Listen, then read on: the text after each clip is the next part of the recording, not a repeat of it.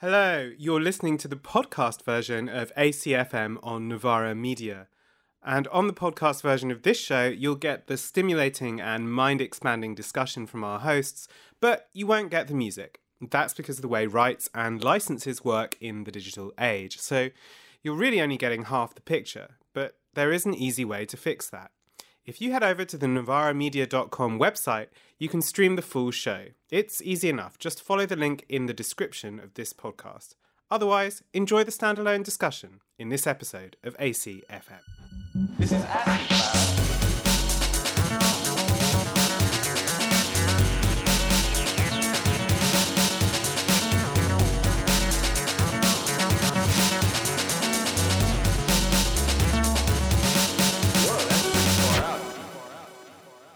Hello and welcome to ACFM, the home of the weird left. My name's Keir Milburn, and I'm joined by the usual unusual crew Nadia Idle. Hello. And Jeremy Gilbert. Hello. And today we're going to talk about a topic we've discussed doing since we've started this podcast the long 90s. Uh, Jeremy, you're probably best placed to explain what we mean by the long 90s, and uh, perhaps you could also touch on why we might be wanting to talk about it now in particular. Okay, so the long 90s is a phrase that various people have used. The first time I used it was at an academic conference in 2015, and then it got picked up by a couple of people in the press or whatever because I put it on a blog. And and at least what I meant by it was the idea that there was this fairly consistent historical phase that begins really on a global scale with the defeat of communism, you know, the, the end of the Soviet Union. And is sort of consolidated by the formation of the World Trade Organization, the globalization of the neoliberal Washington Consensus in 94. And it carries on into some time into the 21st century. And it's and it's characterized by a sense that although technology is changing a lot, like at the level of politics and also at the level of culture, there's a sense of nothing much changing, like very substantially.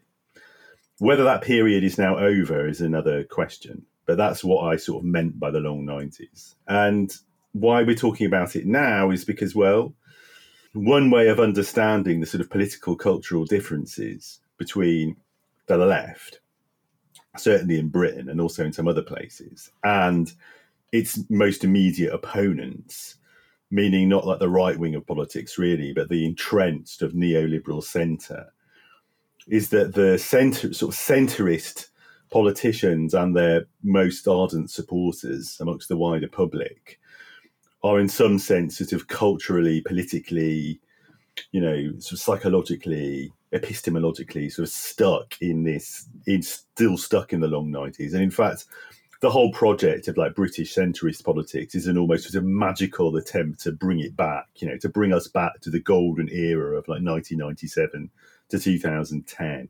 That is the political and cultural outlook of the constituency that we like to refer to as the centrist dads.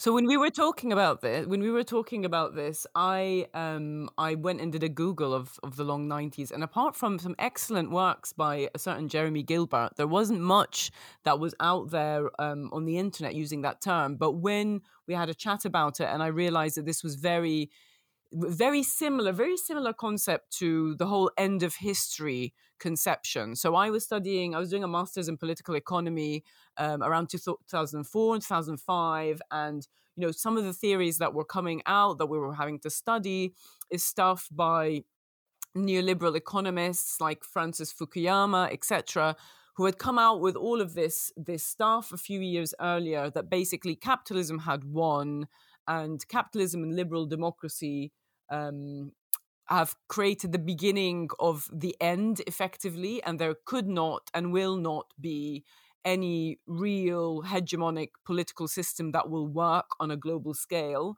after the defeat of communism, um, as in 1989, 1990 with the Berlin Wall, but also in terms of the, the supposed successes of capitalism under liberal democracy. So there was this whole kind of quite, I think, bolshy set of academic writing around that time, the kind of late 90s and early 2000s, which is like, this is it, this is the system. There will not be fascism again, there will not be communism again. this is what we've got um, and this is the best way forward. It might have its problems, but there is not going to be a global political, uh, you know, a challenge on a, a level of political economy again. Um, yes, and then we'll discuss we'll discuss in a bit whether we think that. I mean, I don't think that's true, and we've we've seen it. We've seen we've seen that not to be true. But yeah, I think that's that's what the long nineties um, kind of means to me.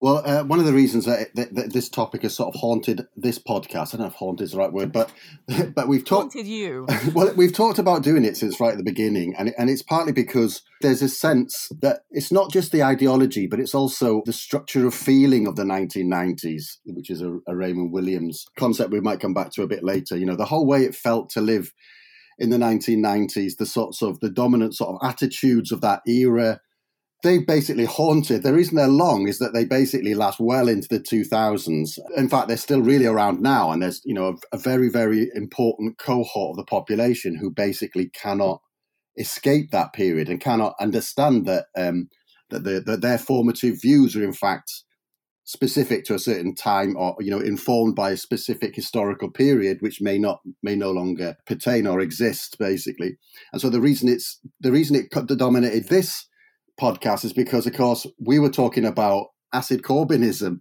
particular moment in history when something else seemed to emerge, basically, and the the the idea that that world of the 1990s is not just gone, but is now completely antagonistic to the, the sort of emergent structure of feeling of generation left, if you want to put it that way means that there's just been this real strong antagonism between what we might think of as a young left and the centrist dads, the sort of like Generation X cohort who dominate political commentary in The Guardian, perhaps even dominate the sort of BBC, etc. Uh, so that's why it's haunted our sort of period. But of course, we're in a new, new period now where perhaps the centrist dads won. Perhaps the centrist dads had, have won in terms of they now seem to control the Labour Party and that seems to have gone absolutely disastrously wrong.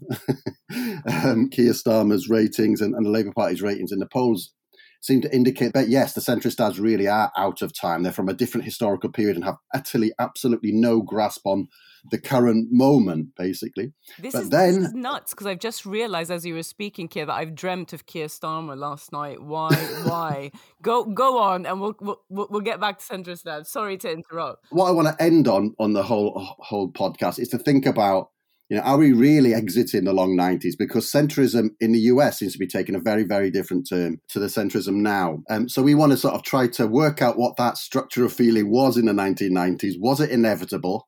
Was there other potentials in the 90s? What caused it? Why is it no longer historically relevant? Why is it just not accord to, to the, the conditions we live in now?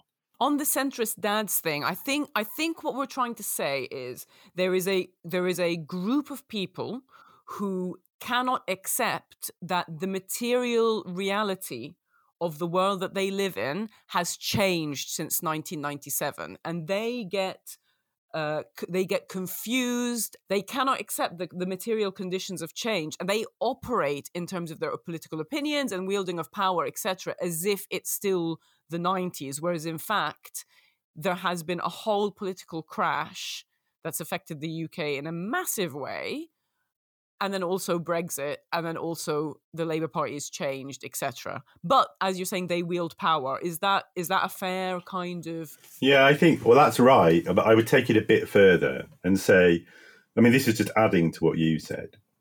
So, like the end of history hypothesis that you referred to, mm-hmm. Francis Fukuyama's argument made around 1990 was that, as you said, Nadia, was that the defeat of the Soviet Union in the Cold War literally meant history as we had known it was now over. History in the form of a, a grand contest between ideologies and political and economic systems was over. That there would be some residual elements, like bits of the Muslim world, that would continue trying to do something different. But it, over the long term, liberal liberal democracy plus capitalism was the only social and economic system that would persist. So the centre of that centrist dad cohort, I think, is people like a couple of years older than us. Really, it's people in their fifties now, and it's people who were at university in the second half of the eighties, and their formative political sort of historic experience was the experience of the total defeat of the left by Thatcher in the eighties, and on a global scale, like the defeat of communism in the Cold War and the fact that they were old enough, like most people our age and younger, weren't really old enough at that time to, to have fully processed it. But if you were like 16 uh, during the miners' strike, you know, you can remember it and you process it. They experienced that but then, you know, because they because the people we're talking about specifically are people in, in the small minority who would have gone to university already in the late 80s or early 90s, you know, they got decent jobs, they got professional jobs, they benefited from the property boom, they benefited from the wide effect of the tech boom. And they've basically been insulated from any of the sort of trauma which has affected other social groups during that whole period. They haven't suffered the sort of cultural, social, economic dislocation and impoverishment of people in the post industrial regions. They haven't suffered the kind of inability to get good jobs or homes that's affected younger people. And their great kind of moment, I mean, their their whole political experience was constant Tory victory apart from under Tony Blair. You know, the only time the Tories ever got beaten was by Tony Blair. And New Labour was represented like the limit of actual reform that anybody has been able to implement during that whole period. So it's, it's really understandable that they've really internalized this idea. And also, they were at university at the very moment when, you know, within sort of social theory and, and related areas of academic work, you know, ideas like postmodernism, that sort of anti Marxist turn was really at its sort of height. And they've internalized, you know, from multiple directions, the idea that, as admirable as they may have been, uh, the ideals of the traditional left of socialism, the idea of class as an analytical lens through which to understand power relationships, the idea of class struggle as a motor of history, all of these are redundant concepts. And that the only thing, if you try to activate those concepts politically or pragmatically or analytically, it can only lead to disaster. It can only lead either to the, gal- to the gulags or Tiananmen Square or to just political defeat and marginality. And so, and they completely internalized the idea that the social gains that their generation experienced, things like the widespread normalization and acceptance of same sex relationships, the very much improved status of women from the professional classes, even the kind of widespread critique of the most vulgar forms of institutionalized racism, that all those gains were like the most that you could possibly have expected in, in the form of social progress. And so now these guys are in their 50s, 10, 15 years away from retirement. They've got houses, they made loads of money. You know, there's absolutely no motivation for them to ever reflect upon the fact that, well, apart from anything else, the whole new Labour project like massively benefited them, but it, it didn't benefit a lot of other people nearly as much as they think it did, or as much as they would have liked it to. And there's all these constituencies out there, you know, both young people, both generation left, and the sort of left behind constituencies of the post industrial regions who were never really given much by the new Labour project and, and were left nothing by it once it finished in, in 2010. So they are really deeply emotionally, psychically, culturally, intellectually, politically invested in a set of assumptions about the way the world works and the way the world has to work. And following those assumptions has hugely benefited them materially and personally, like all through their lives. You know, they've knuckled down and gone along with it and gone along with, you know, the sort of neoliberal consensus and accepted what it has to offer. But since 2010, especially since 2015, they're confronted with a situation in which the fact that a major that doesn't apply to a majority of the population has really caused them problems. So it caused them a problem in that in the form of Brexit. It's caused them a problem in the form of Corbynism. It's causing them a problem in the, in the form of the Tories embracing a kind of nationalist conservatism, which is different from the sort of Thatcherite iteration of neoliberalism, which they, they define themselves against to some extent. But they don't really have any motivation to actually go do the work, the kind of analytical, or psychological work of figuring out how to cope with this new situation because why should they? You know, they're powerful enough, they're rich enough that, that nothing is really forcing them to confront the fact that a lot of their assumptions were either always wrong or are no longer relevant. I think that the thing that would have changed that is if there was a huge cultural revolution in terms of music and um, innovation. I don't think that's true. Like, because we can get, take Jem's argument a little bit further and look, it's always really hard to put yourself in history, right?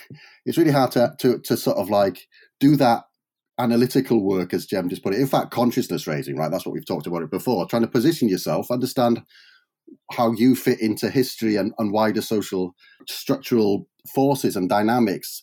I think it's always difficult to do that. And then, therefore, you know, the, the ideas that you grew up with, you have to think about, well, what, what was influencing my take up of those ideas? And how do I have to change those ideas now that the world has changed, right? It's always difficult to do that, but it's triply difficult for that specific cohort to do it, right?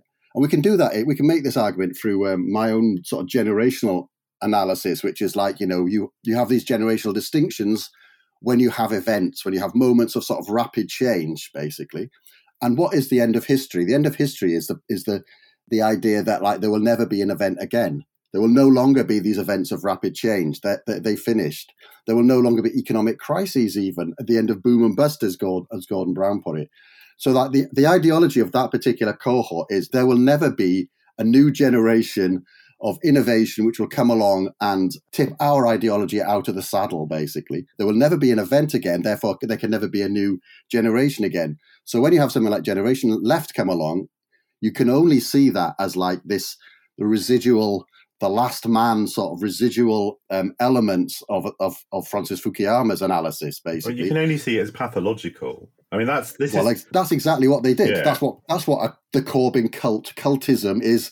That this is some pathology caused by some sort of mystical force, basically. Yeah. But why are you saying that it's particularly difficult for that cohort? Because uh, in the cohort before that, the sort of baby boomer cohort, perhaps they'd lived through periods of, of, of big, big change, right? And you live through a period when when the idea that there were like different classes in society uh, and those classes were, were, sort of antagonistic to them. You know that that was part of history. History still happened through the 20th century. It's only in that like period in the sort of 90s where you have a, a really, really solid. I mean, ideology is always that, that that you know we are outside of history, right? But that one is one which which precludes any new events ever happening again. That's what the end of history thesis is is ideology squared basically for the for the for the centrist dad generation but don't you think that it is it is potentially would have been possible that because one of the things that we haven't talked about yet which you guys are going to talk about i think is about the fact that the that the cut there was there wasn't this massive like change and revolution in music for example in that period as it was in the previous decade. So the thesis that I'm coming up with is well, maybe it's not just about events, but it's also about, oh my God, people look really different than they did, you know, in the 1990s. But in 2000, people didn't look that different than they did in 1990. You, I think you are onto something there, Nadia. I mean, you, there I mean... not there isn't that external thing to to force you to go. Oh my God, everyone was wearing you know 1950s, you know housewives, prim and proper and whatever, and then suddenly it's like the 1960s and everyone looks different. That would force you. I would imagine that would force you to accept that the world is changing around you, even if you did not want to look at the global events or understand politics, etc. So so that's just like an offering that it might be one of the factors. No, I think that's a really good point. Yeah. I mean, one of the things the long 90s thesis was sort of trying to get to grips with was this long sense of sort of cultural stasis. You know, the example I always give recently is what what's the most popular show on Netflix, including with like school age kids? It's Friends. You know, it's a show from like, you know, 25 years ago now, from the 90s. It's like the ultimate long 90s cultural artifact. But it's also the fact, you know, it's a, it's a sort of cliche I always say to students, you know, if you if you look at photographs of students or young people, you know, over the course of the 60s, 70s, 80s, in, into the sometime in the mid 90s, you can pretty much pinpoint what year it is, you know, within a couple of years from what people are wearing and hairstyles. And that just stops being the case after about 95. There are obviously changes, as we talked about when preparing the show, but they're much subtler. I, I would have thought if you'd have told me in 1995 uh, you're still going to be wearing a hoodie and jeans all the time to work, I'd have said, yeah, probably will. But I've assumed it would have been like a guy in the 80s, like who's still wearing flares to work or something. But it isn't. Like nobody, it doesn't date me at all, really. It doesn't mark me out as belonging to a specific cohort in the way it once would have done. Who's going to tell him, Nadia? Well, no, you can. I know how you. I've seen you're. You're no different. No, I'm no different.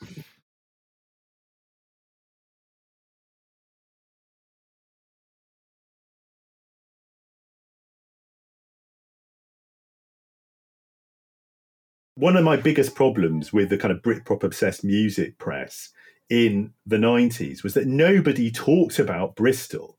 The music journos in the mid 90s, because they loved Oasis, they were still obsessed with Manchester, like as they had been since like the Manchester moment of the late 80s with things like the Happy Mondays, despite the fact that actually all the really great Manchester bands had come and gone like by 1988. But there was never a moment when it was like part of public discourse, like, oh look, all the great music in Britain is coming from Bristol.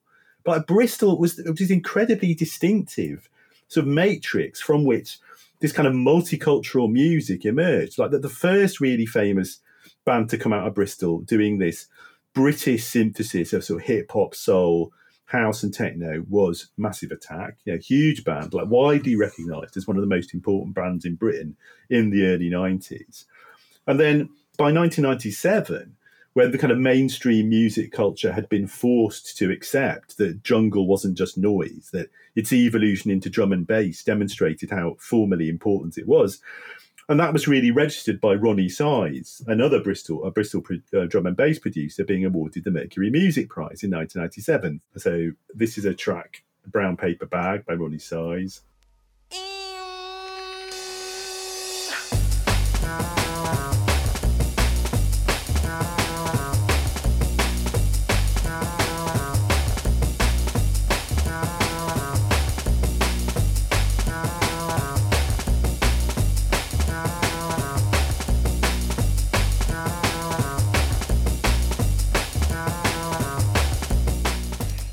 Other interesting thing with Massive Attack is that like they specifically emerge out of reggae sound system culture, you know, the Wild Bunch, which is why they're interesting and which is why they were ignored by 90s NME writers.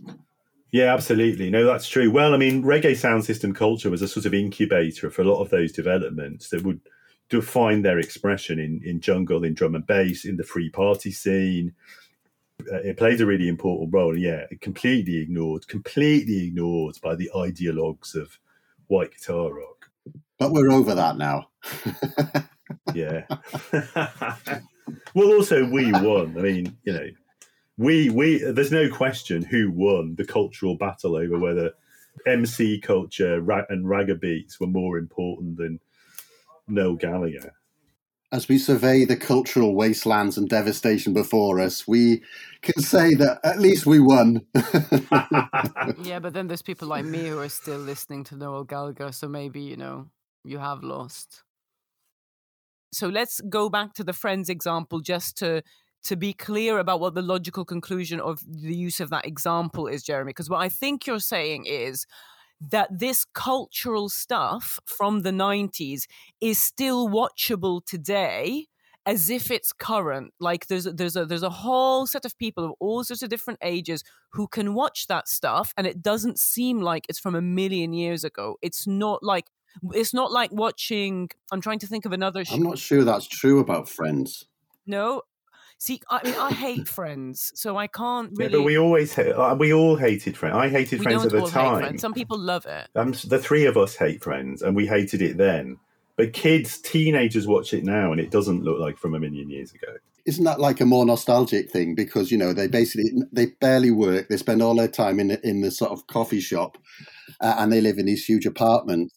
No, I don't think the kid, the kids. I mean, I'm talking about kids. My daughter's age. They're not old enough yet for that to be something. To have any conscious of that to be something of to be nostalgic for. Because you wouldn't have those sort of conditions now. It's, it's a bit like Spaced, you know, that comedy um, show from the '90s. You know, because they're on the dough, living in these huge houses in London, etc. But that's all. That's all true. But that that that would be if we were talking about 25 year olds, then yeah. But I don't think we are really.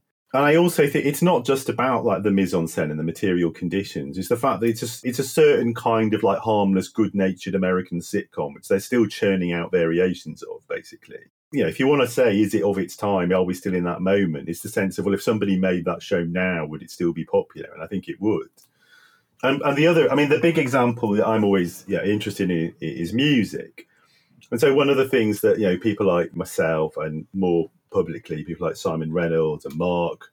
Fisher were really preoccupied with from about sort of 2005, 2010, was this persistent sense that the kind of the sort of cultural norm that we'd grown up with, which was the, with the idea that music culture would generate not just good music, not just distinctive music, but totally new genres of music which couldn't have been imagined five years previously, and that it would do this on a regular basis, like every few years, just seems to stop. It seems to sort of come to an end, really. Uh, it really comes to an end with the 20th century the people who try to argue with me when I say this are people who don't know that much about music and not much about music from the nineties. Like no, include you're setting us including up. including really young people who are really deeply immersed in music culture. It's just a given. It's just a truism to make this observation, and it, it's not to say there isn't loads of good music, but you know there isn't an equivalent to like the event of drum and bass being heard for the first time in the nineties, or punk rock emerging for the first time in the seventies and that's one of the things that the long 90s thesis sort of was also responding to. It's trying to get us, you know, trying to capture this sense of sort of relative stasis. I mean, the thing I think it's always important to clarify about this, you know, my perspective is one of the problems with this sort of apocalyptic response to the end of that long cycle of musical innovation, yeah, at the end of the 20th century was was it assumed that somehow that was a historic norm which we were now departing from? And I would say no there's a specific historic window of a few decades when, when there's like the most intense period of formal innovation in music ever and you need to explain that before you start saying, "Oh, why is it ended?" and isn't it terrible that it's ended? And I doesn't I, that map up with the welfare state? Yeah, it does. But can we get back to that? Can we get come back in a minute? Like, what what did it? I mean, that's a whole other question. Fine, it's a whole fine. other question. What caused that period of musical innovation? Because I just, I really feel also because I work a lot with students who are themselves who are like practicing musicians. I feel like it's important even to say, look, in some ways, it's quite liberating to not have to be living through this historical process where you're constantly supposed to be making music that nobody would have been making three years previously like I, I, think there's whole subgenres of music that never got a chance to even develop properly because because we were living through this this relentless you know epoch of neophilia sort of you know, fascination with the endlessly new. So it's not that it's not a question of making value judgments. It's just a question of there having been a historical cultural shift to which we need to sort of respond. Okay, so why am I going on about all that? Because, I mean, basically, the long 90s hypothesis is trying to get to grips with this complex set of relationships between politics and culture and I say I would say after 2015 in particular, one of the things that seems to be going on is there's a sort of there's a certain disjunction at least. There's clearly at the level of, of politics, at the level of formal politics, the long 90s is over. The long 90s is not it is not defined by a period in which Jeremy Corbyn doesn't become prime minister. You know, Jeremy Corbyn becoming prime minister was always a historical long shot, a very much an outside chance within the period of the long 90s, the very idea of Jeremy Corbyn becoming leader of the Labour Party is totally unthinkable. It's absolutely outside the realm of the possibility. And then it happens. The Labour Party loses Scotland. That was unthinkable. The public vote to leave the EU. That was unthinkable. All these unthinkable things happened. On the other thing, I think things after 2015 and even back after 2010 things do start to re-emerge. I mean, certain senses, I, I, think in certain areas of music, there are new levels of innovation and kind of new echoes of innovative moments from the 70s that, that weren't possible before. But at, at the level of broad mainstream culture, you know, there's this massive like political change happening. But we're still living in a world in which, indeed, once Friends is on Netflix, it becomes the most popular show on Netflix, despite the claims made for a golden age of television, etc. But I think I think that's a really good point. Then, what your point, Nadia, then is that well, to some extent, that persistence at the level of the culture of of this of sort of nineties idioms and the nineties structure of feeling, it does completely enable people who are basically opposed to the emergence of generation left, the emergence of some new kind of 21st century politics, to just sort of keep telling themselves that actually it's not normal. It's not you know that. that that the nor- the political norms of the 90s can't really be contravened. I think that's a really powerful observation. Yeah, so I think I think you've articulated my point quite well. I think the the synthesis of it is or the center of it is is that there is no, there isn't an external sort of cultural mood which is expressed in you know clothes and music whatever which is forcing you to understand that you're in a different era. And so therefore you know, if you have that experience as people did in, you know, the 40s and 50s and 60s and 70s, you you will you will have it forced upon you to acknowledge at least to acknowledge the fact that things are changing and not be so absolutely outraged by Corbynites like they're a complete disease. Like this is like you said a pathology because you understand that things change because you've lived through it. But if you're that age, then you wouldn't have. It's an interesting one because I always understand the idea that like that neoliberalism has produced a period of cultural stasis the reason that was a powerful critique was it was trying to critique neoliberal ideology on its own grounds, right? So, what neoliberalism was supposed to bring in was an entrepreneurial society, a society of dynamism and, and, and change, disruptive innovation, and all this sort of stuff. And so, by pointing out, well, you've actually produced the complete opposite, it's sort of like this ideological critique. And it's sort of interesting to think of your point, Nadia, in which that is now being used by the last standing neoliberals. the effect of their of their changes are now being pointed to to say, well, you know, why haven't you produced these these cultural innovations? And of course, there are material preconditions for these cultural innovations.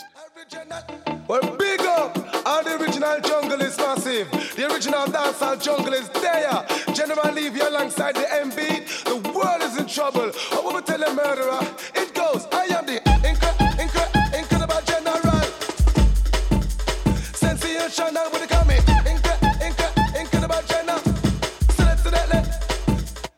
Yo!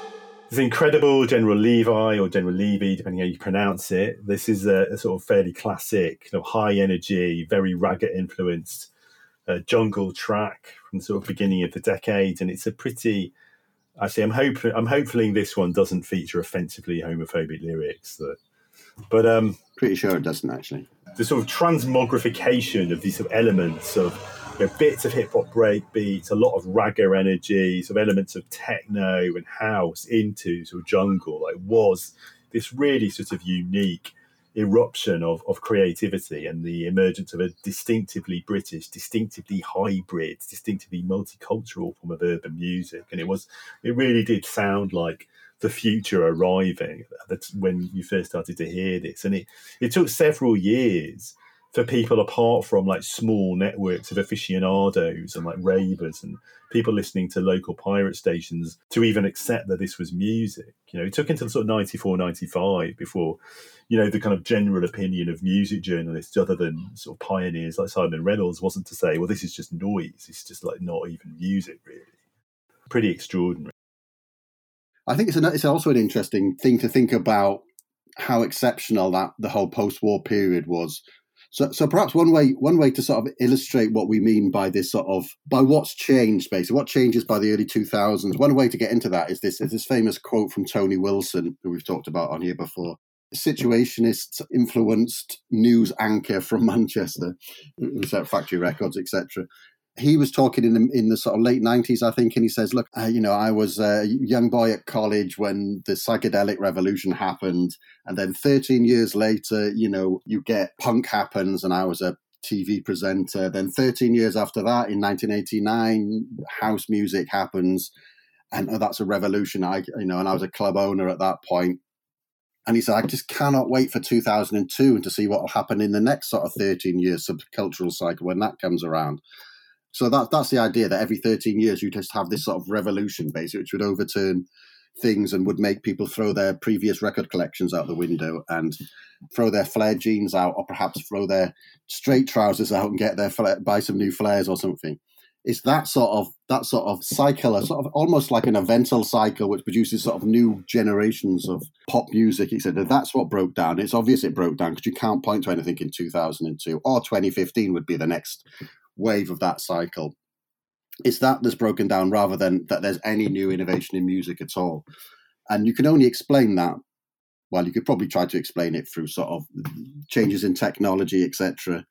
But principally, it's about the material conditions of life have just got worse. They've harshened. There's a lot less space of freedom uh, for young people. Well, that's all true, but I'm going to come at your uh, social democratic Keynesian analysis with a more properly communist analysis. Say, He's done the switcheroo. I'm gonna. So that is. Because I would say if we're talking specifically about music, the great period of, of, formal musical innovation, I think, really begins in the 1920s when jazz really starts to consolidate. And it, you know, there's a period of relative, arguably, there's sort of a relatively quiet period in like the 30s, but it pretty much carries on, and then it ends. You know, it ends in the 90s. Really, the the, the, the innovations of the 90s are the last after echo of it, and it's pretty much coterminous with the historic existence of the Soviet Union on a global scale what's going on throughout that period is that I mean, probably this is true in lots of other areas of, of cultural production as well. Is that essentially a sense of possibility, a sense of a sort of animating force of innovation in music is really driven by the balance of forces of globally and the sense and the sense of possibility created by the sense that the 20th century might not end with the victory of capitalism. They might end in some other way. And the 70s is like the final period of that. That's why the 70s is like the key decade. All popular music today is essentially derived from some key innovation in the 70s, whether it's hip hop or alternative rock or you know, whatever. And the 70s is the last period. It's the last period when it's not clear who the winners are going to be of the great contest between capital liberal capitalism and its various kind of you know its various contestants. And I think that's the sort of um, the big story, if you like, uh, for me. And I mean, really, what for me, my analysis of the long nineties is well, the the reason you get this period of this sense of cultural stasis, especially accompanied by a kind of ongoing technological revolution, is because basically at the level of the sort of global balance of forces, things are pretty settled by the early nineties. And they are settled in the sense that it's key who the most powerful players are in the world. The most powerful players are Silicon Valley, those sections of finance capital that are most allied with Silicon Valley and the leadership of the Chinese Communist Party. Like those are the three forces which are the most powerful in the world. They are the people that are going to uh, they are going to get the world they want. And that is basically hasn't. I mean, that has remained the case, to be honest, since the early nineties. And it's the fact that on the on that fundamental level, the kind of the level of the balance of social and political forces, despite the changing configurations at the level of national institutional politics that hasn't really been called into question and it's still not really in question. I think it's that which really limits the, the scope for really kind of radical cultural innovation, I think. Yeah, I like this new Tanky Gilbert. I mean, while you, while you were just talking, uh, Jeremy, I was just thinking, okay, has anyone got the world they want? Yeah, absolutely. So yeah, no, Bill in the nineteen okay, I know you. Every time you say Bill Gates, I'm like, watch out, you're not talking about 5G and the lizards. like, we need to clarify that. Um, okay, so I. I'll let you come back in a second. Okay, fine. There's a group of let Cranky Gilbert talk. Tell us about five G. there's there's people. Okay, uh, leave aside like centrist dads. Today, they're like it seems like everyone is discontented. And I'm saying, even though centrist dads have got, or, you know, Bill Gates, or, you know, a certain section of, like, you're saying Silicon Valley, whatever, like neoliberalism has won in a sense. It doesn't feel like there's anyone sitting there going, yes, this is the world that we wanted. Jeff Bezos. Jeff Bezos has got the but not compared to what he was thinking in the 90s. So I'm trying to compare people who were situated in the 90s yeah, no, I don't. I mean, do we? I mean, Steve Jobs got exactly the world he wanted. You can look at what Steve Jobs seems to have wanted in 1972, and he got it. He got the world he okay. wanted. You know, he wanted a he wanted a world of unrestrained market relations, social liberalization, uh, you know, and you know, very cheap manufacturing of computers. you know, that's what he wanted from very early on, and he, and he got it. He wouldn't have put it in those terms but he was ex- expressed explicitly a sort of generic libertarian ideology and a belief that like basically spreading computing as an end in itself was was a goal, and he got all that. One of the things that's interesting to talk about with the with the nineties is when you know i mean i'm i was pretty young in the 90s but i remember feeling like the in like the internet i first you know touched the internet when i was 17 in university and i was like wow this this it's this is our technology like this is our stuff. And for about you know 5 6 into the early 2000s 5 6 years there was this feeling that you know big the concepts around big data and Facebook and Google and whatever ruling everything like didn't really exist and we thought this was going to be our our space and there was things like you know myspace and indie media etc and that's very different now and i guess i'm just wondering even the steve jobs is who have obviously benefited hugely etc would people have seen would have wanted desired the technological control which we see today because today it's it's monopoly it's like totally monopolized it's not it's not you know like a marketplace you've got like google and facebook and they and apple and they own everything well, if, if you think it, if if they'd asked the question, they would just wouldn't have answered that question. They, but they would have described a world much like the one we're living in. I'm not sure that's true. I'm not sure that's true. There's the California ideology of the sort of late 70s, early 80s, and then into the 90s. You know, that they didn't envisage that the, the internet would turn out this way. Like somebody like Jeff Bezos as a person, I'm sure uh, having the wealth of a pharaoh is good compensation and he's pretty fucking happy. Do you know what I mean? But I think that the way that ideology thought the world would pan out is not this world of huge monopolies, you know, really shut down sort of internet. Do you know what I mean? I know what you mean, but if you go into the history of the debates, like between those people, the different sections of people in Silicon Valley, say in the first half of the nineties, there's a there's a tiny number who are actually interested in taking any kind of action that might prevent that being the outcome, and the rest of them are just not interested in engaging with those questions. It's not like nobody is saying this might all end with a few giant monopolies. You know, there are people on the left fringe of sort of ha- hacker culture and stuff already saying that. Oh yeah, yeah, definitely. The rest of them are not saying you're talking rubbish. That'll never happen. They're just saying, oh, that's just not an interesting thing to talk about. Yeah. So, to all intents and purposes, I maintain they didn't really care. You know that that's what happened. And I think you know that sort of libertarian anti-monopolism. I mean, the point is that was always a there were always plenty of things you could do if if you were committed to really like obstructing the emergence of, a, of the sort of monopoly capitalism in Silicon Valley. And very few, and you know, it's not like they didn't know what they had to do to stop it, and they didn't do it. They didn't make any attempts to stop it, and I think that's because they were embedded in in that wider ideology of the time, though, and, and like that is the neoliberal ideology of the eighties and nineties you know that is they've gone through a period in which they've stopped caring about monopolies and that happened in the 1950s yeah that's true but also they're not, they're not neoliberals that's the thing they don't really care about whether whether they're inhabiting neoliberalism or not. I mean i think actually existing neoliberalism is a sort of expression it's how the political class responds to the fact that those guys become the most powerful people on the planet. They don't care about neoliberalism. What they care about is just they care about becoming rich and they care about spreading computing like into every area of life. I mean, if you look at their, if you trace back that kind of their micro sector right back to the MIT labs of the of the fifties, you know, that's all they care about really. They don't really, they just don't care about these other questions like is it through monopoly, is it through competition? That's for someone else to worry about. That's for economists and like politicians to worry about. So they, I think they just don't care one way or another about that stuff they want everyone to have a smartphone in their pocket. They don't care wh- how you get it.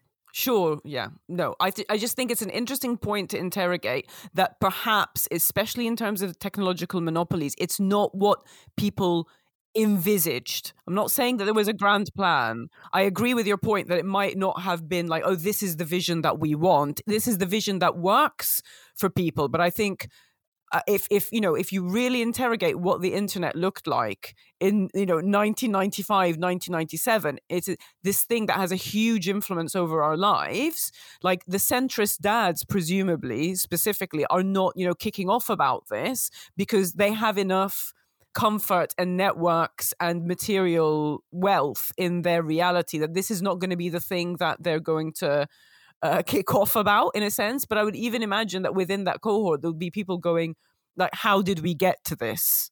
effectively which i think is an interesting position to look at and from from where we're standing now because effectively so much has changed but but in, on the level of political economy there's there's the centrist dad types are still going well no you can't have corbynism we don't not we can't have corbynism but but yeah that it that it's some kind of pathology because they're they're unable to accept what those changes have been.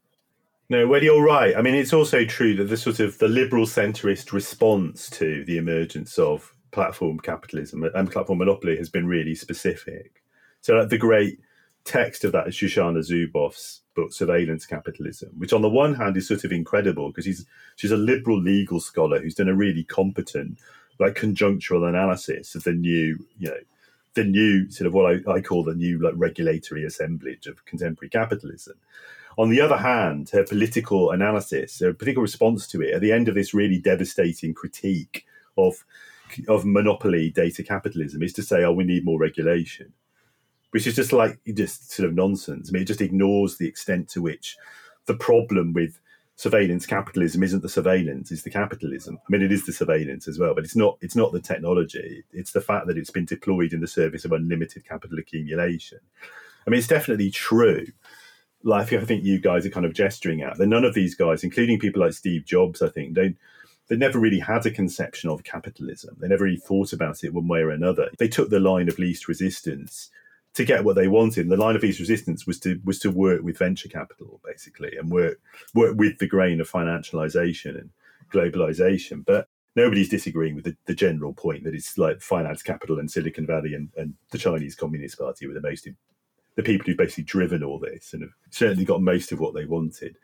But I think also, I think that I think this notion of the world that they wanted, you've also got to think about the level of culture. Certainly, it's the case that those California, those Silicon Valley people in terms of what are now the mainstream cultural and social norms in countries like Britain and America, and to some extent globally, and within most corporations, it's exactly what they wanted. It's exactly the mixture of like social liberalism, meaningless egalitarian rhetoric, and actual like deep hierarchy that they always wanted, they always promoted, like even at a really small scale in their institutions. I mean, I think you've always got to remember how unlikely it would have seemed in like 1990 that by the 2010s you would have conservative politicians advocating for gay marriage and this sort of thing. But that's exactly the kind of thing people like Jobs wanted. That's exactly the kind of outcome they wanted. You know, and even things like we've talked about on the show, like psychedelic culture. I mean, I think, you know, the partial normalization of psychedelic culture you know, the legalization of weed in places like the States, I think is driven more than anything by the fact that that was all, for, for very contingent historical reasons, psychedelics and weed was like always part of the culture of those people. You know, and so they've been able, the more powerful they've become culturally and socially, the more it's become necessary to sort of, you know, partially normalize it but on the level of the everyday life has const- has become so constricted compared compared to then right? So so even when we're talking about you know th- that being there being that group or cohort that that were like fine we can see how psychedelic drugs and, and weed and whatever become becoming part of culture on a on a kind of mass level on on the west like there's so much less freedom in everyday life than there was in the 90s well it depends what you want to do depends what you want to do, doesn't it? I think that precise we have precisely the kinds of freedom they always wanted us to have. If you want to do, th- if you want to coordinate your activity with a bunch of people who are exactly like you but live on different sides of the planet, it was completely impossible. There was no technical means of doing that before. Now it's really easy. You know, you can spend all your time just hanging around with a group of mates who live on different continents. You know, talking on Zoom, talking on WhatsApp, that's easy. That's really interesting that you see that in, within freedom. I, I wouldn't put that within the the cadre of the. I'm going to have to think. About it. It's a kind that. of freedom. I'm not sure. It's the freedom to do stuff that those people want to do, and that those people wanted to enable other people to be able to do. So I think that I think we, that we've had all kinds of freedoms have expanded insofar as they're freedoms that those people wanted us to have. So for me, which is different to the guys, obviously, because there's an age difference. Like the, I was listening to lots of psychedelic rock from the kind of uh, you know seventies, um, etc. When I was a late teenager, early twenties, and then Kula Shaker comes along, and these other bands that are playing this psychedelic rock with like all of this kind of Indian samples in the background, stuff that I'd only heard before on the Beatles, etc. Um, but also some really energetic guitar riffs, and I absolutely love a good energetic guitar riff. So we're going to play 303 by Kula Shaker.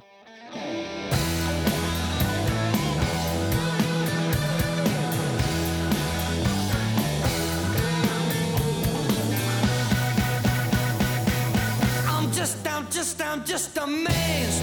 Pushing some wheel, moving on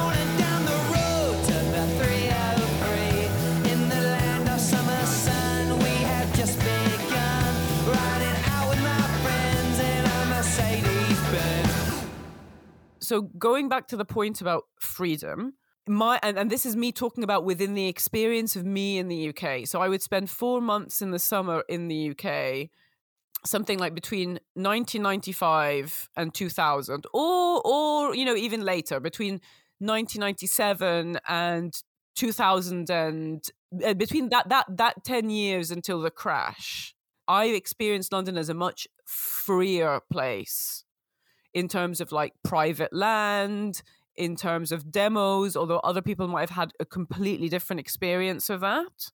In terms of things like there being loads of nooks and crannies in London that were not overdeveloped and over commercialized. The fact that I felt like there were places you could just hang out, it was easier to hang out. Things weren't so expensive. I didn't feel under surveillance. Yet things were affordable. It feel, felt like there was a lot more live music and that's me as like a teenager and in my early 20s and then the crash happens and then austerity happens and all of the things that i love are taken away from me. So all the small festivals close down like the city festivals close down so many different community events are taken away. A lot of public land is privatized.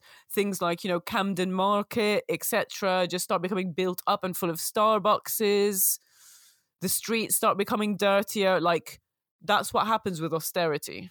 And so my experience of the 90s, the 90s things were much cheaper and easier and more fun. It's hard for me to answer a question of whether I feel less free now than I did in the 90s because that's all mixed up with like life cycle effects and you're a different age, etc. And, and that, that, that all has an impact. But like I can do a quick analysis when I look at my daughter Mace, who we've talked about quite a bit in the last couple of episodes she's 20 now and her life is incredibly is much less free basically. It's much more constrained than uh, i was at her age. When i was 20 i was like living in some squat but you know it was a squat in a massive house etc we could do some work we could be on the dole you know i mean it was a, time of much much more freedom just had so many more options uh, felt much less constrained by things such as surveillance and these sorts of things much less constrained under having to have one single narrative about your life, basically. And so basically everything you do having to fit into a narrative upon which will fit you into a job market, etc. For young people now, their lives are incredibly much more restrained. They what they can do, you know, the amount of freedom they can have to sort of determine their own path is incredibly more restrained than when I was young.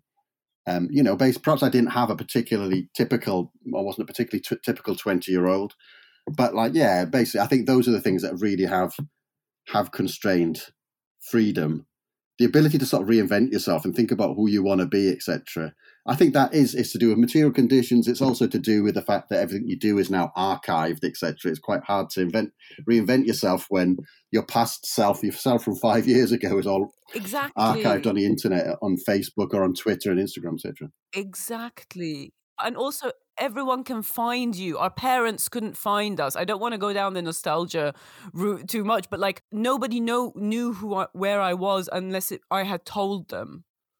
Like my physical body was wherever I want, where wherever it was. I was not on the end. I didn't have a device on me. It was very very different. Does someone want to say something about Spice Girls? Yeah.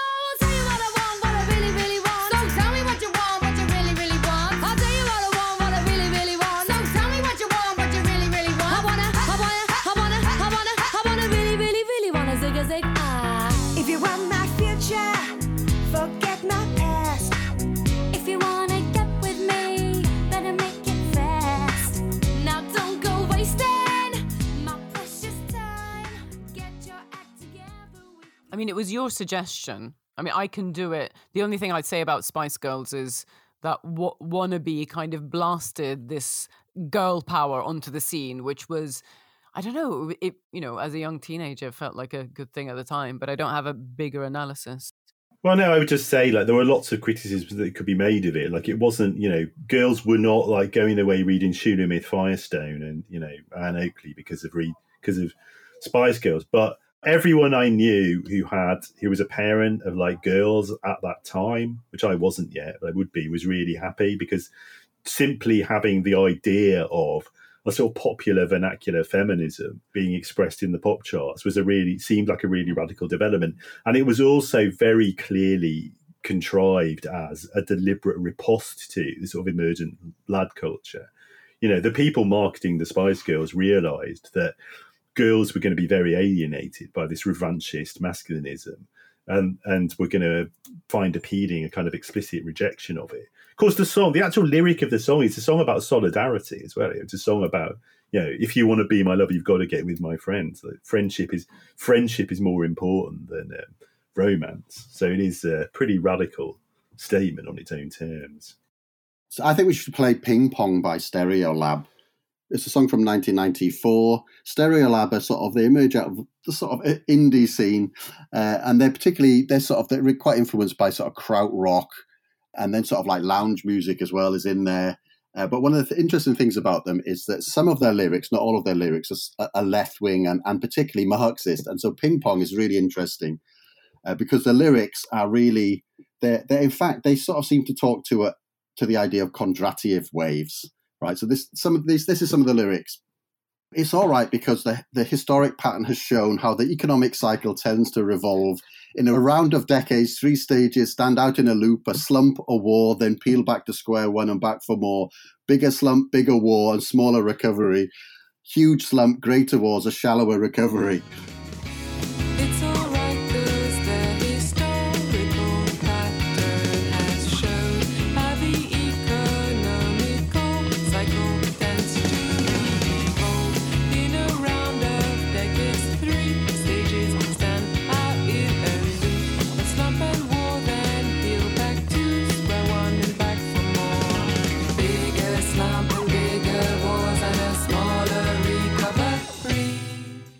There's an analysis of the song in in this article in Viewpoint magazine. I can't remember who the author of that is, and it's great because it sort of links this idea of so Kondratiev waves. This idea that there are long economic waves in the economy, sort of like 50 years long, basically, and get, they get marked by these big epochal crises. So like the 1930s, the 1970s, 2008 uh, whether they exist or not is, is difficult to tell because when you're working in like 50 year periods, the number of data points in capitalism gets so small, it's hard to make a, a clear distinction. But the idea is there's a sort of long, long boom and slumps, basically, and then you have crises or wars which clear out the old sort of technological base and allow new technology to come in. So Kondratiev is like a, a, a Soviet economist who's sort of left but not Marxists, I'd, I'd say that. But he gets taken up by right wing economists such as Schumpeter, who, who, who, like this idea.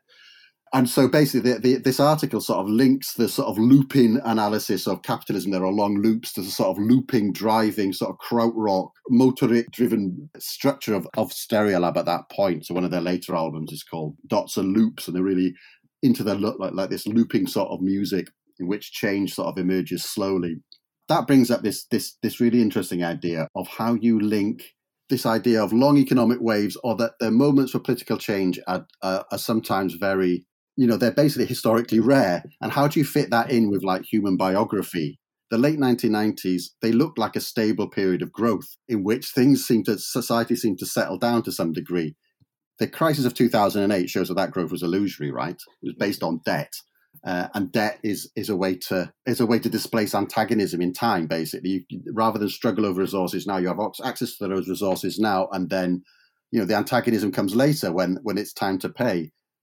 As it turns out, such was that that debt was linked to asset price inflation, and so when the antagonism comes due, it turns into an antagonism between generations, basically. But it's that point of when I look back at the 90s, I think I think about this problem of like, you know, what do you do in a period when there seems to be social stability?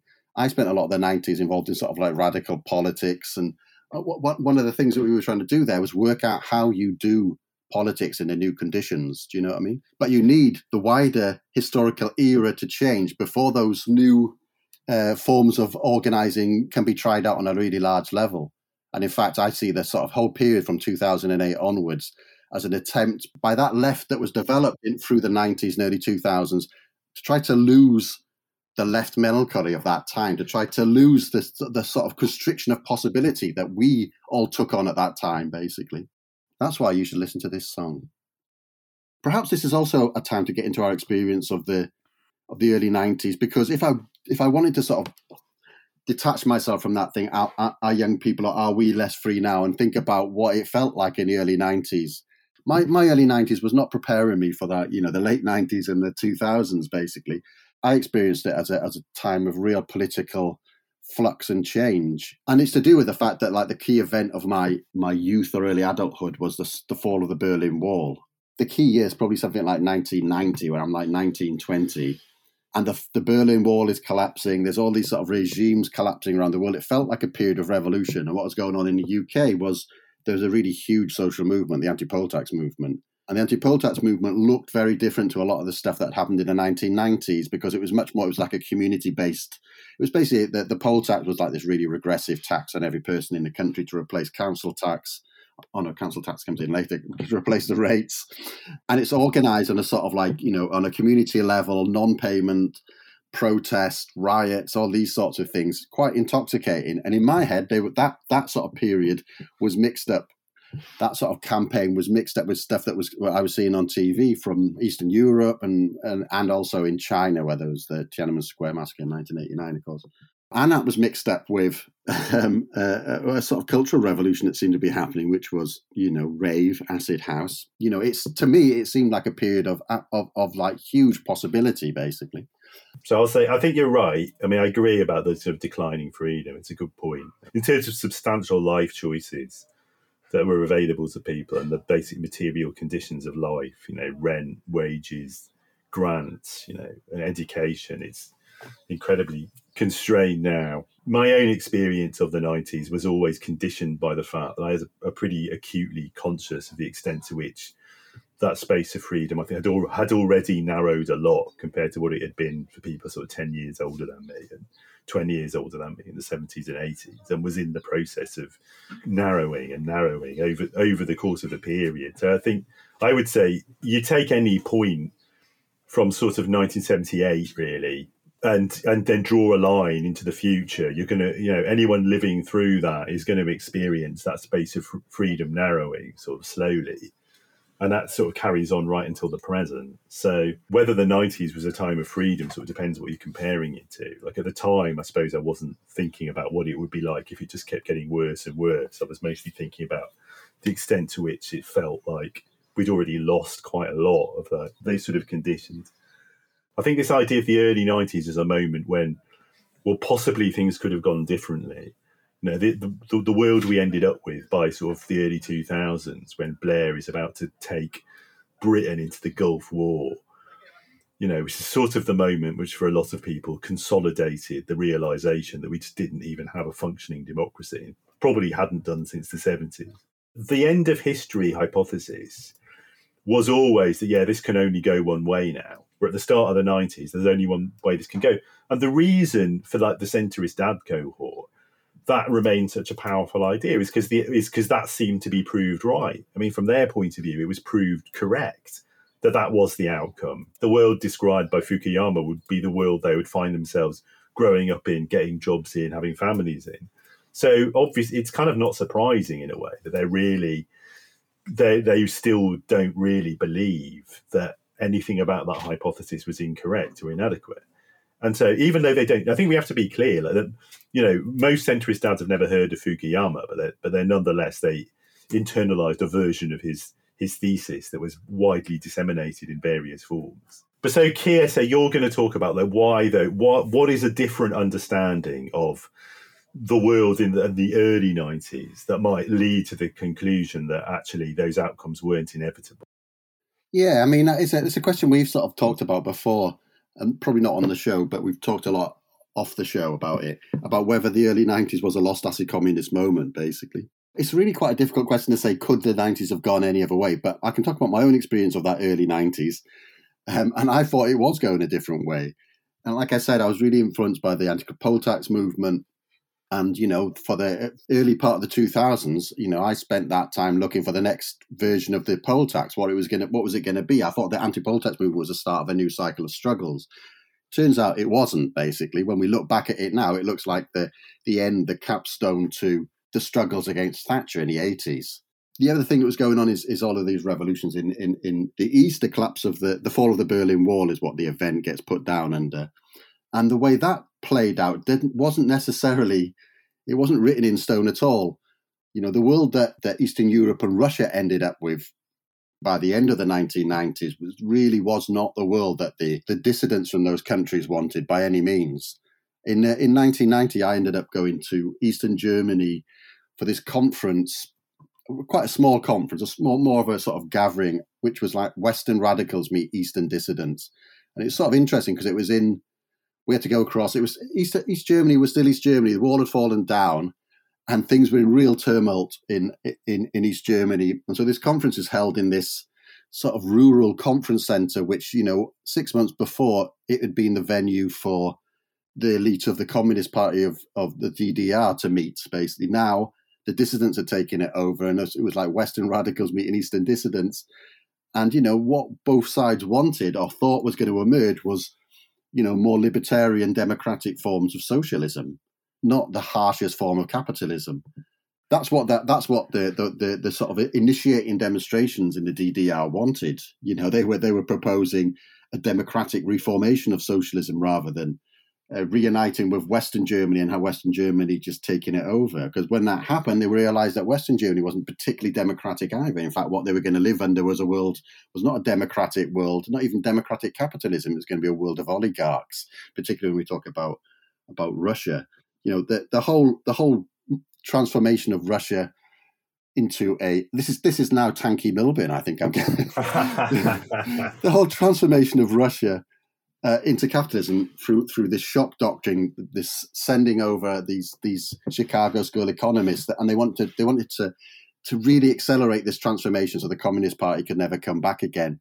And it was so brutal that like so many people died uh, just because you know the removal of, of their living standards, the, the removal of, of any sort of state support, etc. It was sort of like the same level of death you'd find in a in a small scale nuclear war. So you've got this situation in the Cold War where these two nuclear forces sort of face each other, and everybody worried about people sending in the nukes. All you had to do was send in the Chicago School economists, and you'd get the same sort of death death count, basically. Yeah, I think it's really important to be clear about this. The drop in life expectancy in Russia between 1989 and 2000 was the by far was the biggest drop in life expectancy in an industrialized country in peacetime outside outside of an epidemic you know ever. And also everybody should know that every single chinese person knows that. And that is you know if you want to understand anything about the politics of china you have to understand that every single chinese person knows what happened when the communist party left office in 1989 that's a really great point, actually. No, that is that. this is all very very good points. I feel like my tanky tendencies tend to come out when I talk about um, global politics from the Arab world rather than rather than these subjects. But I, I have to say, I agree. We are sounding slightly tanky, but it does all make sense. I mean, the real tanks uh, claim, and I don't know enough about this history to know how valid it is that uh, if it weren't for American sort of direct over and covert intervention in the presidential election in the mid 90s, then the communist candidate would have won. The Yeltsin, you know, wouldn't have won. It's certainly, from what I've known, I've tried to look into that history a little bit. I think the claim that Yeltsin wouldn't have won is very strong. The claim the communists would have won is not that strong. But certainly there was direct intervention to make to try to make sure that happened. The Americans, the Americans were worried that what was going to happen in the mid 90s was the Russians Russians were just going to elect a, a, democratically elected communist government who was going to go all Salvador Allende on them. And they and they did do whatever you know they did go out of their way to make sure that didn't happen. And that's one of the bases for this idea, isn't it? That will possibly there's still a, a glimmer of hope in the early 90s that the outcome isn't going to be just you know complete sort of neoliberal neoconservative global hegemony I mean, certainly in Britain, at the level of music culture, I mean, there definitely was a sort of shift in the mid 90s. The early 90s is this. Uh, there's this efflorescence of musical experimentation. The stuff coming out of dance music, there's jungle, drum and bass, there's sort of things like Asian dance music, sort of Bhangra, stuff like that, just building up from the 80s. There's this real sense of Britain's kind of urban, multicultural culture f- finally producing the sort of things that people had been feeling it ought to be able to produce for some time. This kind of wildly innovative forms of music and culture. And then um, you know, there's the, the, the, big explosion of ambient music. There's all this kind of experimentation and this sense that the period when like white rock music was just a sort of dominant form was finally over. From my point of view, at least, all, all that gets sort of it doesn't get successfully shut down, but there's a there's a deliberate reaction against all that in the form of you know the sort of Britpop. I'm not so much the bands themselves or the people listening to them, but the very deliberate activities of like a certain set of critics, journalists, media operators, especially a bunch of people at the BBC who really break with the BBC's tradition of trying to not promote like one genre of pop music over another. They all kind of converge to try to create this this you know a discourse as I, I called it at the time, which says that well actually there's one form of sort of musical identity which probably expresses like what it means to be British in popular music, and that is white men's guitar rock.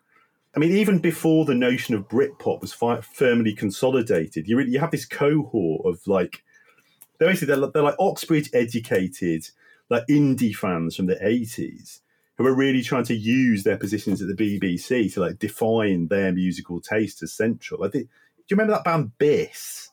Bis became like the first unsigned band ever to be allowed to play on Top of the Pops and the reason they were allowed to play on Top of the Pops is because they sounded like a C86 indie band of the kind. Do you that... want to explain Top of the Pops to our listeners who are under the age of 40? Yes, yeah. I, sorry, I've gone off on one now. But it's like being on left Twitter. This so, Top of the Pops was the BBC's flagship uh, pop music program for decades. The policy of Top of the Pops was they would play a selection of music from the top 40 singles charts, and anything that was in the top 40 singles charts could appear in it, and nothing that wasn't in the top 40 singles charts would appear. And that was also the policy of Radio One's date. The Radio One, the national commercial pop, mu- not commercial, the national publicly funded radio station for sort of mainstream commercial pop music. Since its inception at the end of the 60s, they'd had a few specialist evening programs, but the policy in the daytime had been all music played will be from the top 40, and anything that's in the top 40 will get played and then what happens in like the early 90s is, this, is that it, the B, BBC music program is taken over by this sort of cohort of sort of upper middle class, sort of, as I say, sort of Oxford indie fans from the eight, yeah, who'd been at university in the 80s. And they decide they're going to change all this. And instead, they're going to leave off the playlist music they think isn't cool. And they're going to heavily promote music they think is cool so there was a big furore because like Status Quo had like a top five single, but they refused. They said we're not playing it on Radio One because we're cool now. And uh, they put Bis, this like unsigned indie band from Scotland. They put on, um, oh, they put on top of the pops, yeah. And I think Suede as well before they'd released it, released any records. They let them play because they because they wanted to be cool. But they had a very very specific idea of what it meant to be cool. What it meant to be cool was to play sort of white slightly androgynous why indie why indie rock of the kind that's, that's the sort of mainstay of the John Peel show in the 1980s. I call it the flinging arms kind of what's it called? Toe gazing or is it shoe gazing whatever shoe gazing yeah kind of I like think we should invent to toe gazing as a toe gazing. as the the open toed sandal version of shoe gazing. But that was basically that was the first cultural expression. That along with like loaded magazine which is like the original Lad Mag, which maybe I've talked to enough. kids to talk about loaded in a minute. That was like the first cultural manifestation of what would become like the ideology and structure of feeling of the centrist dads. You know, it was basically the sort of culture and attitudes of a completely depoliticized section of the sort of upper middle class like being presented to the rest of the world as completely universalizable and sort of completely hegemonic. But the point about all this in relation to the early 90s is at the time, certainly to people like me, and people like Mark, you know, Fisher was writing about this early on, and people like and Simon Reynolds, who was, you know, made his name as the, the great champion of jungle, like with other kind of white middle class people. You know, it felt like this was a really deliberate reaction against this this moment of, of radical possibility of the early 90s it felt like there's a moment of radical possibility had opened up. And the re- response to that had been no fucking way. Like, you're not having this shit. What you're going to have is 24 7 landfill indie. Like, so the, a never ending, boring hour of the John Peel show. It's so good, though. I reckon if you guys were my age, this is my thesis. I know you're going to hate it, but if you were my age, you would feel differently about music from that era because all of the music that you hate, I absolutely love. I love all of the pop, all of the indie, all of that that's the sound that i really really enjoy. So like even if there was this master plan to kick out any diversity i just i think that music sounds so good and i'd never heard it before obviously because of my age yeah, but let's not let's not slag off um, Kula Shaker anymore. no, you know, no, it's fine. It's fine that you slag off Kula Shaker. We're still playing it though because I love Kula Shaker. So you know that's completely fine. I just think you'd hear it differently because I feel that way. The reason I'm making that argument is because I feel that way about music from 2002 onwards. To me, it's just like it. Th- there's a level of blandness, and it's because and it feels like something is recycled and i'm not sure if that's because the cultural argument about the, the, around the long 90s is correct or whether it's that has to do with my age or to do or slightly both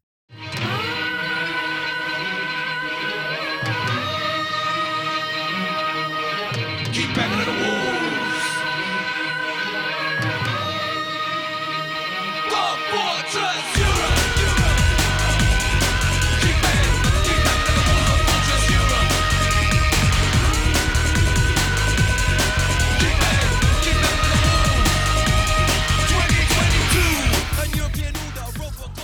Asian Dub Foundation, just extraordinary musical project uh, led by the, the incomparable John Pandit. Started producing music in the early to mid 90s. They were one of the elements of what came to be known as the Asian underground. Again, bringing together hip hop, Bhangra, to dub, house, techno. Uh, really, really articulate lyrics, really self conscious. Um, political project. And they came out of a community music project that was a kind of legacy funded project from the GLC, actually.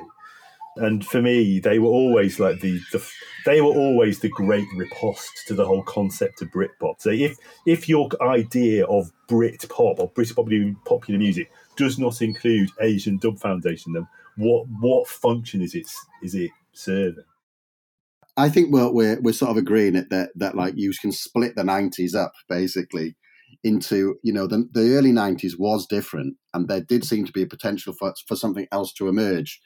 You know, my, my experience of that was, or, or when I look back at it now, I sort of realised that that basically my my what I thought was happening was getting overdetermined by these really big structural changes on a sort of global level, basically, and that is you know the effects of of the fall of the Berlin Wall that had lots of effects on the political imaginary, etc. You know, the elimination of the idea that the world is split into two antagonistic poles and all these sorts of things. I think that psychologically has an effect, but like just materially, one of the effects is between uh, like 1990 and something like 92 or three, the global labor force accessible by global capital doubles basically. It doubles in a couple of years.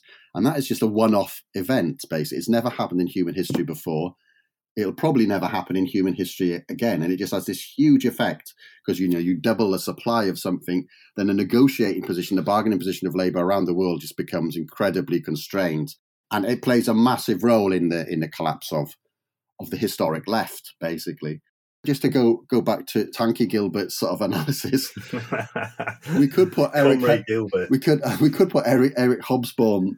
His book, uh, The Age of Extremes, gets published in the mid '90s, and what goes along with the long 90s is his thesis is there was a short 20th century. The 20th century lasts from 1914 till 1990, perhaps 92, something like that. That's his thesis.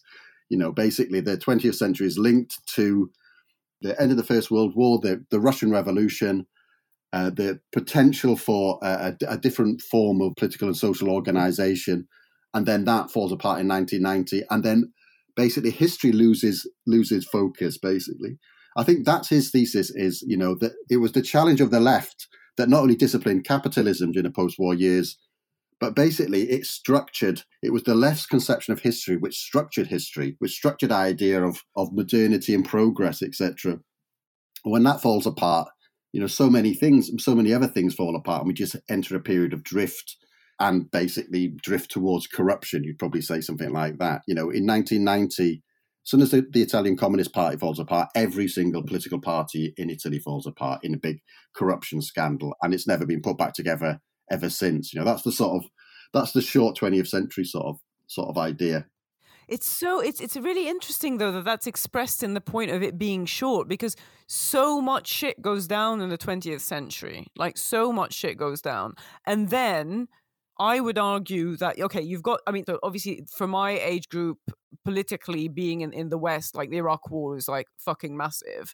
But then it feels like you kind of coast until the financial crisis. There's like five, six years where there's not much happening, and then and then you get you you get crash, austerity, Brexit, and now the pandemic. Like it, a lot has happened in the last thirteen years. And now I think that's a really good point. I get it. I'm going to say one more thing about the about uh, relating Britpop to that that point about the global labour market changing and everything. And Britpop was also, as well as constituting this sort of reaction in the way I've described it against sort of positive things, it was also informed by a sort of melancholic nostalgia for the kind of lost world of full employment. That it wasn't an accident. Like the historic peak of full employment is 1966. Mm. So it's not an accident that it's specifically the historical and cultural moment of 1966, which Britpop is most infused by this kind of longing for and this nostalgia for.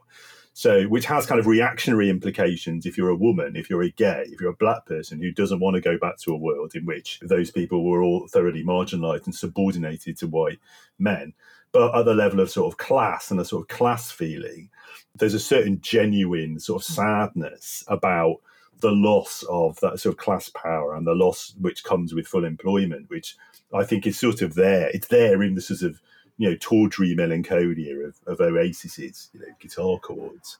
It's de- it's definitely true. There's definitely something to that because you know Cool Britannia is all that you know swinging London, yeah, yeah, big time. sort of thing. The thing that that complicates the picture that Jem sets up is is things like Loaded magazine and that emergence of new laddism in the late 1990s. The strapline for Loaded is for men who should know better. It's basically the reinvention of, of laddism, but with its tongue in its cheek, basically. It's an illustration of this, of the irony that gets soaked in culture at that point. If you look at comedy and all that sort of stuff. Like biographically, James Brown, who was the editor of Loaded when it started, and he's most associated with this. You know, he was a punk in Leeds. He used to do a fanzine with a friend of mine, Ben Sycamore, uh, Attack on Bzag. And so, like, this is somebody who, who lived through a fairly politicized sort of Leeds punk scene. And he also his, his account of well of the genesis of Loaded was it was a specific reaction against the feminizing effects of rave culture on British men. Right. Yeah. Oh, yeah. that's interesting. That's that's really interesting. He, he said specifically that was what that was what it was reacting against. Yeah, that is really interesting, actually. In fact, we, so we should take that sort of the analysis of laddism back a little bit because that's one of the classic stories of of early rave is the idea that loads of people start taking ecstasy and people stop fighting at, at nightclubs, etc. Different sort of football firms take ecstasy and start hugging each other instead of fighting. So you couldn't see this sort of this this sort of feminization of laddism through the early nineties and then this is it's definitely a, a revanchist reaction to that, right? Which all adds to that to the to your thesis. There's, a sort of nostalgia for that post-war period. The bit that that goes against it is this idea of of irony that you know uh, this is for lads who should know better, right? But you know we're allowed to do it now because all of the problems have been solved. We don't have sexism or racism anymore, right? And if you, you know, if you keep going on and banging on about sexism or racism, you're from a different period. Yeah, you know, boring. there is no politics. Yeah, you're boring. You're naive. We don't, we don't need politics anymore because we solved the problems. That's why the history has ended. There's no racism. There's no sexism. You know, there, there's class mobility and all these sorts of things. And it was also about interpolating men as consumers rather than as workers. I mean, that was the well, a big problem for capital is that know, interpolating men as workers doesn't work anymore because men don't have the kind of jobs that give them a sense of stable identity. And also, we know historically what happens when you interpolate men as workers. They go and join unions and stuff. So, Loaded is partly about interpolating men as consumers. That what defines masculinity now is not having a job or looking after a family. In fact, or uh, you know, even in a traditional paternal role, what what defines being a man is what you buy. It's like buying shit, buying gadgets, consuming porn. But you could say that that's what the style mags were doing in the eighties, but they still had a had more of a link to a sort of countercultural. Sort well, that, that's true. They did that in the eighties, and they but they did it at that moment. That was seen as subversive, and it was tied to a sort of partially sort of queer agenda. Yeah, yeah. Yeah, and we just we just want to be clear that you know if if there was this guy from Loaded who was saying I'm doing this project because of the feminization of like whatever due to I think you were saying rave culture whatever I'm not accepting that term and we shouldn't accept that term from our end that feminization that hugging and not being not being violent is feminization. Well, I mean that was how it was how it was experienced. Yeah, I mean, you know, it was, I it was, understand. I mean, it was really. I mean, I am sure we've talked about it on the show before. No, but one way to, un- to understand it is like basically people were trying to undo bits of the of what masculinity meant at a mm. particular time, and so you know, if we think about the early '90s as a period in which in which there was a different possibility, there was a possibility for a different for a progressive laddism, for a different form of what masculinity meant, basically. And that's what gets undone. That's what gets undone in the late 1990s. I think the important point of all that is, you know, it happened then because it was that was seen as like we've done, we've gone through those struggles, and now we live in a post-racial, post-sexist, post-homophobic society. That's what the that's what the loaded gambit was the, the magazines that come after it, they drop all of that, and now there's a lineage there which is all just about you know the whole banter lineage, which is all just about basically using banter and the thinnest disguise of, of irony in order to assert hierarchies, basically, or, or to reassert hierarchies. Interesting anecdote around uh, when Loaded first came out. I was very exercised about it, and I was writing about it a little bit as a start of my PhD. And I did a, I gave a talk at some small kind of left event in Brighton, I was definitely the youngest person talking, and I said, "Yeah, loaded is a disaster. We should be burning loaded in the streets right now." Uh, and they all laughed at me and said, "No, it's harmless irony. You're being very naive. You're being very seventies, Jeremy." That is the structure of feeling of the late 1990s, isn't it? That it totally is. It was, yeah. But you can also see it in the in comedy. So, like one of the things we have to say in, in the in the centrist dad discourse is that 90s comedians are the armed wing of the centrist dads, right? They're the most militant on fa- on on Twitter and Facebook, and on, well, not Facebook, Twitter and etc., and in and in newspaper columns and these sorts of things. You know, somebody a character like David Baddiel, for instance, right, who who who then did this, you know, fantasy football show with uh, mm-hmm. with Frank Skinner, which was really sort of taking that loaded sort of masculinity to an even further extent until you know basically they they they run this long term bullying campaign against this black footballer uh, in which David Baddiel blacks up and puts a pineapple on his head, which he said was probably a mistake now. But like you know that slippage between the irony. This veneer of irony is so small; it barely exists. And like '90s comedy, and particularly two, uh, early 2000s comedy, it's just all punching down basically. It's all punching down at the weak basically taking the taking the piss out of people because they're disabled or because they're gay and all these sorts of things. You know it's a counter revolution against the whole alternative comedy thing that happens in the in the 1980s but i think what's been re- happening really interestingly in this sort of clash of the generations over the last sort of five years is this real battle about over over irony and naivety. Let me do a little argument here. With irony, there's a there's like two there's a there's two sort of notional audiences. There's a naive audience who doesn't understand the double meaning, and then there's a sort of knowing, complicit audience who understands the double meaning, right? And it's the humor comes from the complicity. So the last five years has all been about 90s comedians and left wing shit posters trying to have a battle over who is the naive audience, right? Are the are the are the young naive because they believe politics can change the world? which is what the 90s ideology is? Or are 90s comedians naive because uh, they can't understand that the world has changed and that their experiences are no longer are no longer the, the, the dominant experience of the world? Oh yeah, yeah. I'd be interested in whether the phenomenon of the centrist dads has existed in previous in it like have there been other decades and I'm talking probably before the 1950s where this has happened. So my dream scenario is that a hundred years ago, this was the same situation in terms of how it could be mapped.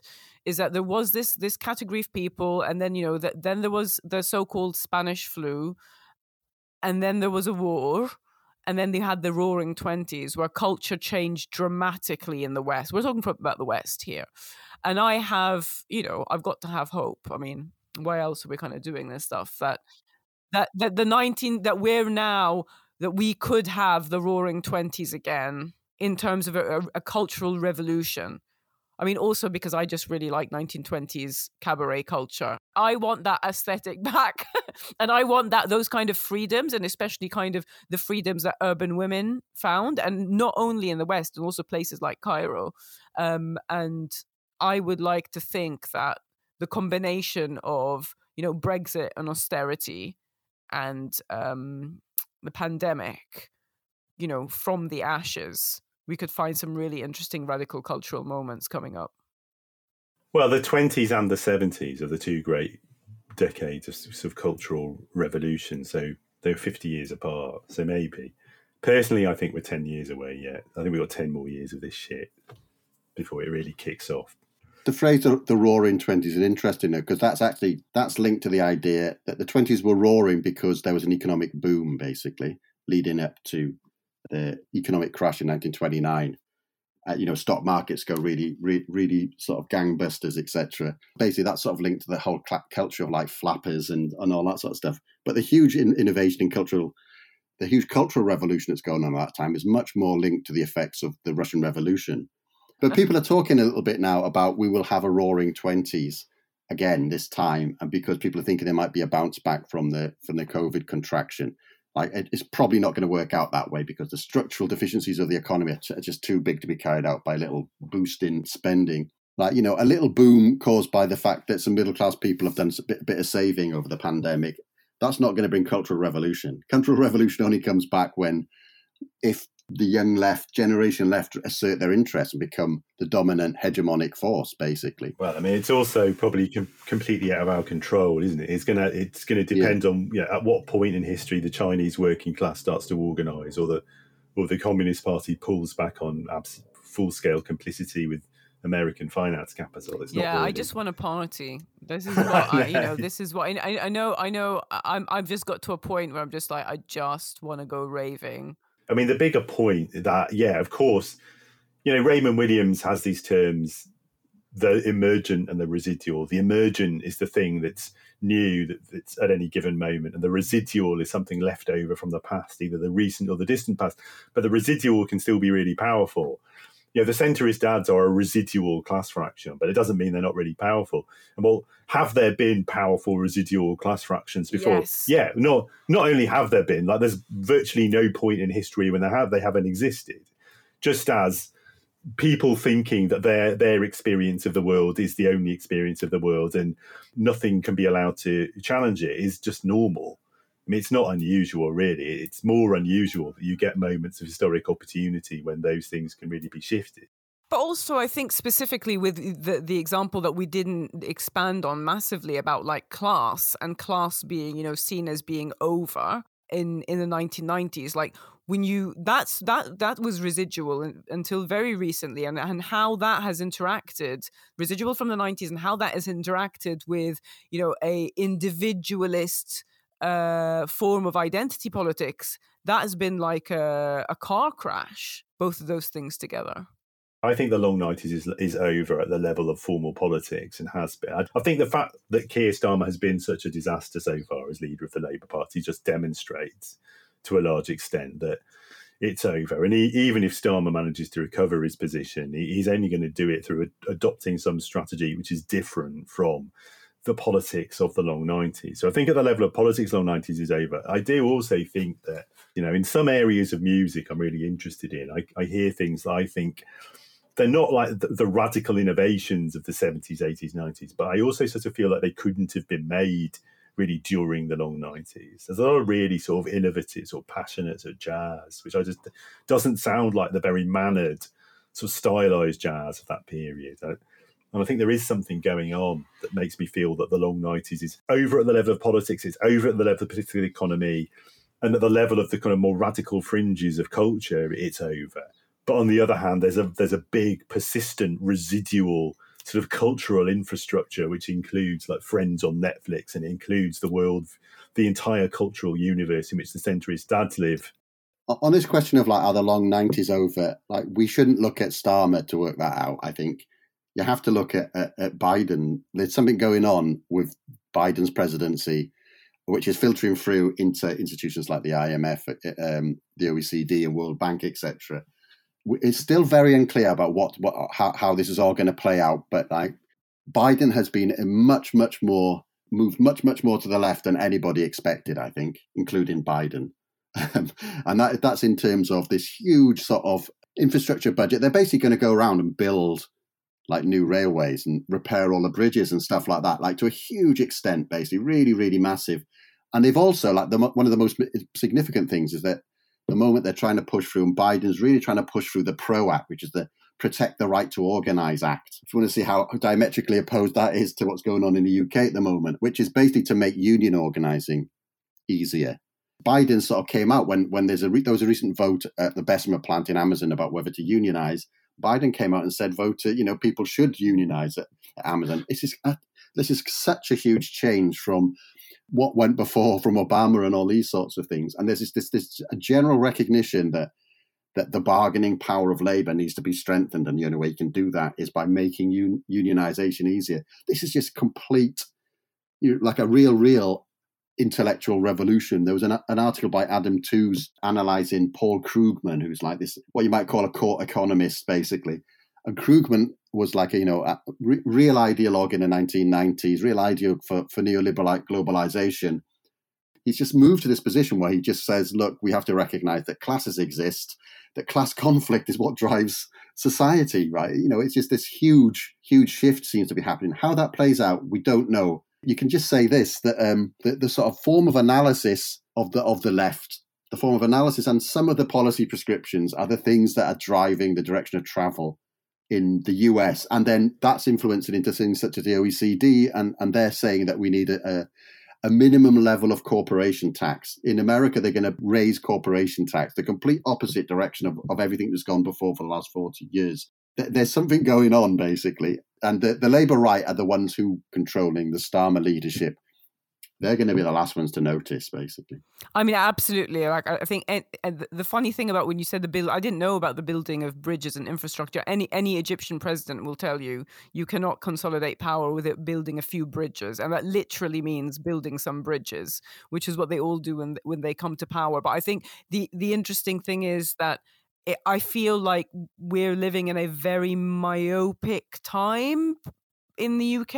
And I mean, from everyone's perspective. And I wouldn't be surprised that things are changing in the US, but the way that we relate to power here um, being very stagnant.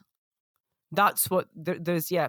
I, I don't really fully understand the conditions that we're living in at the moment here. Well, I would recommend everyone go read like the 40,000 words I wrote on open democracy last year if they want to understand the conditions we're living in here. It's laid out in painstaking detail. Can't you just read it out to us? No, I could do an audio yeah. audio book. Yeah, audio book with, with, with, tapping and your daughters in the background eating sweets, yeah. please, for the full effect. This is